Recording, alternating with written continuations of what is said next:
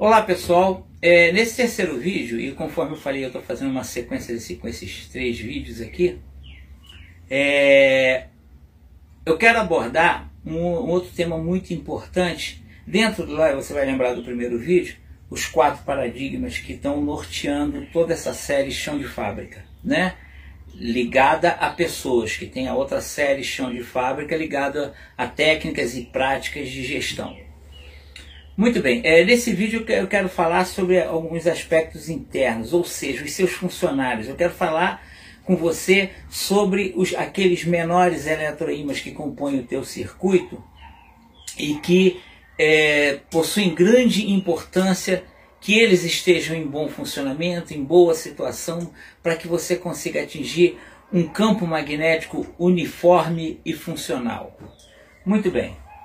É, dentro da, dessa analogia que eu estou fazendo, é fundamental que você entender que unidade e harmonia interna tem tudo a ver com a unidade e harmonia pessoal de cada, de cada eletroímã menor, ou seja, cada um dos seus funcionários.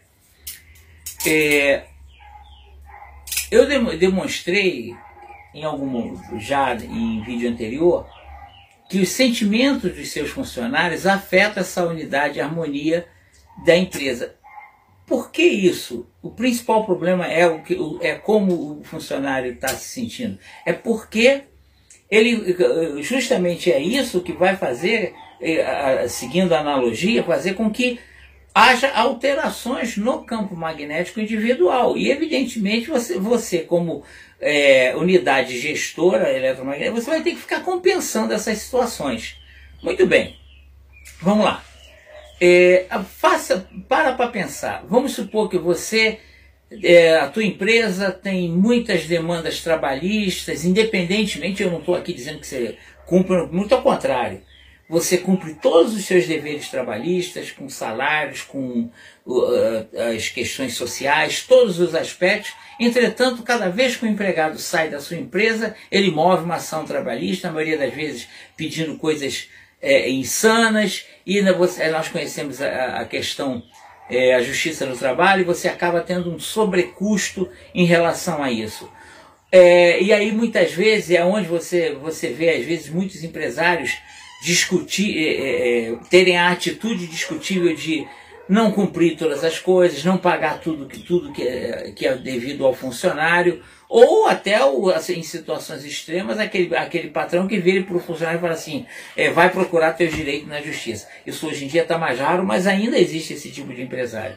Eu estou falando de você, que, que zela por todas essa, todas essas condições, no entanto, continua tendo ações trabalhistas. Você já parou para pensar que o problema pode estar em outros aspectos, inclusive em você?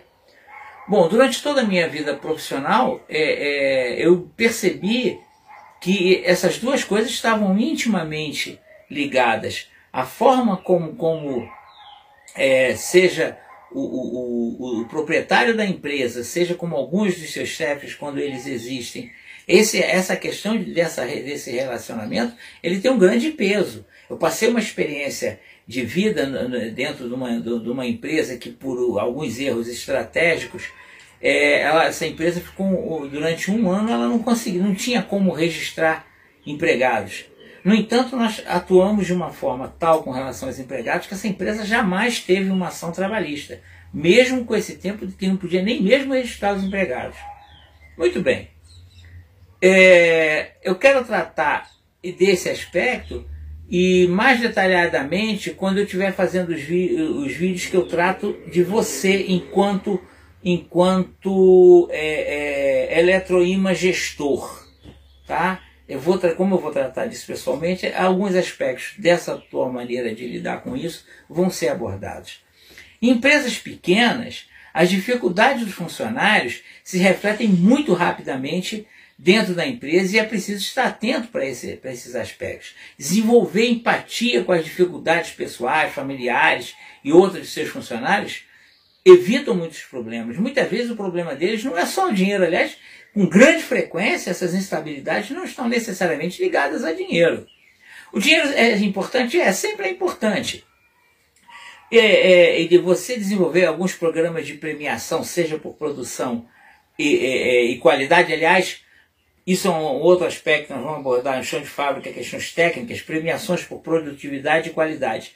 Que elas estejam sempre juntas. Jamais crie premiação só de produtividade ou só de, de qualidade. Elas têm que estar associadas, porque senão vai te trazer problema. Mas isso nós vamos ter um momento para abordar esse assunto.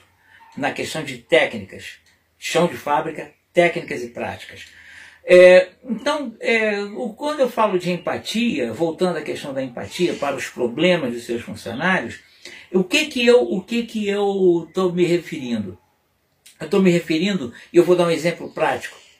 Tenho certeza que já aconteceu com muitos de vocês. Você chegar na boca do, do, do, do, supermercado, na saída, ali no caixa do supermercado, ter alguém à sua frente medindo o dinheiro e checando com a moça do caixa é, esse produto vai, aquele produto não vai, esse aqui não pode ir, esse aqui é mais importante, para tentar adequar as necessidades ao dinheiro que ela dispõe.